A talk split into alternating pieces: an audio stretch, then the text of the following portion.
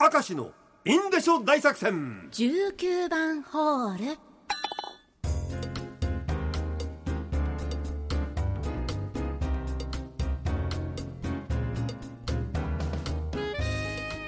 さあ今回も張り切ってまいりましょう,、はいょう。ラジオネーム今宵もペロンペロンチーノさんですね、えー子供の頃共働きの父と母冬になると鍋が多くなります。まあささっと作れて美味しいからね、水炊きキムチ鍋はいつくね鍋餃子鍋ホルモン鍋。うん。しかしネタが尽きてしまったのがある日鍋の中にたこ焼きが入っておりました。え母さんたこ焼きはそのまま食べたかったな。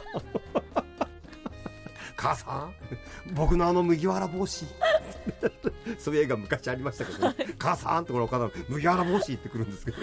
たこ焼きを汁につけても美味しいじゃない？まあ明石焼きっぽい。まあ明石焼きとたこ焼きはちょっと卵の量が全然違うんだけど、これはこれでうまいんじゃねえの？まあきっと、そうですかね。うん。うんさあラジオネーム世界で2番目に不器用おいよ。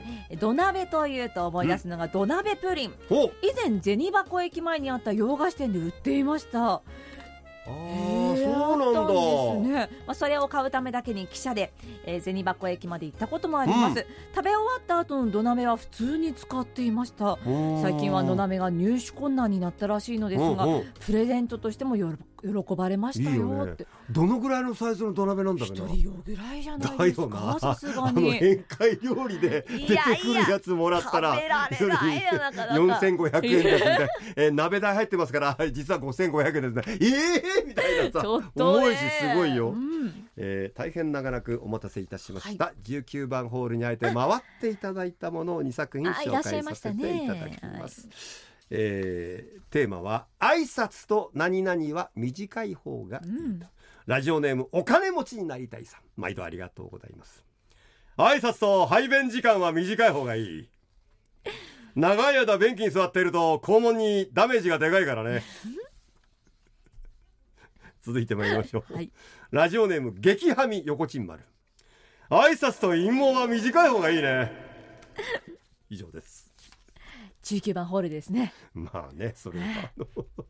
あのあのまあスポーツ選手はこう反っちゃう人もいるらしいけどね。あよく聞きますね。この人は短いってことですでも短いとなるとあのテーマになりませんけどね。反った方がいいってテーマじゃありませんけどテーマには沿ってるんですけども沿ってません。うまいこと言わないでくださいよくわからないよそれは。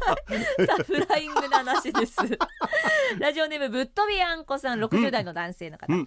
えー快晴の秋田県からこんにちは。ああいいねううん。んフライングは先ほど飲み会で先にちょっと飲んでしまう方がいましたが、はい。ありましたね、うん。秋田県には乾杯の練習という風習があります。あ面白い。ウェルカムドリンクじゃなくてなんそうなんです乾杯の練習なの？遅れたりすれば、はい。時間前でも集まった人だけで乾杯の練習と声高らかに乾杯をして、飲む練習も兼ねて飲みます面白い。それは練習はさはい。何回までしていいんだろう、ね、どうなんでしょう。これほ例えばさ。主役が来る前に乾杯をやりすぎて上司に怒られていた友人がいます。あということは回数は無制限では無制限なんですかね？でももう3回4回はやっていいんだろぐらいですかね。やっぱそれぐらいやるとまあうでもそれって練習だからはい。1回1回みんな乾杯ってやるわけ、やるんでしょう。乾杯の練習とも言うんですって。ああ練習練習で。行くのか、はい、ああ面白いまあ盛り上がるって言えば盛り上がそうるなですね。飲めるし。でも主賓が15分遅れたらやばいねそれ。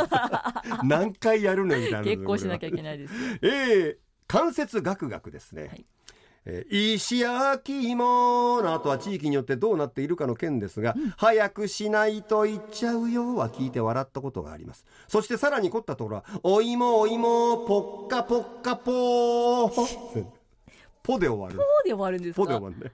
しかもどちらもダミ声なのがポイント。だから、はあ。あ焼き芋屋さんってダミ声だよね。お芋お芋ポッカポカのポあー美味しそうに聞こえるんですよね。そうですよ。焼き芋の声は美しいオペラのような美声ではダメな気がしますという。あ私のお墓の前で焼き芋食べてね。ー他の前お供え物だったんですかね 急にリスナーは何が始まったんだこいつ。大丈夫かみたいな。ほら今日俺さ、もう午前中ジム行って筋トレで絶好調で俺5時間全部アドレナリンアドレナリン出てたからな。続きましたね5時間。頑張ったよな本当にもう。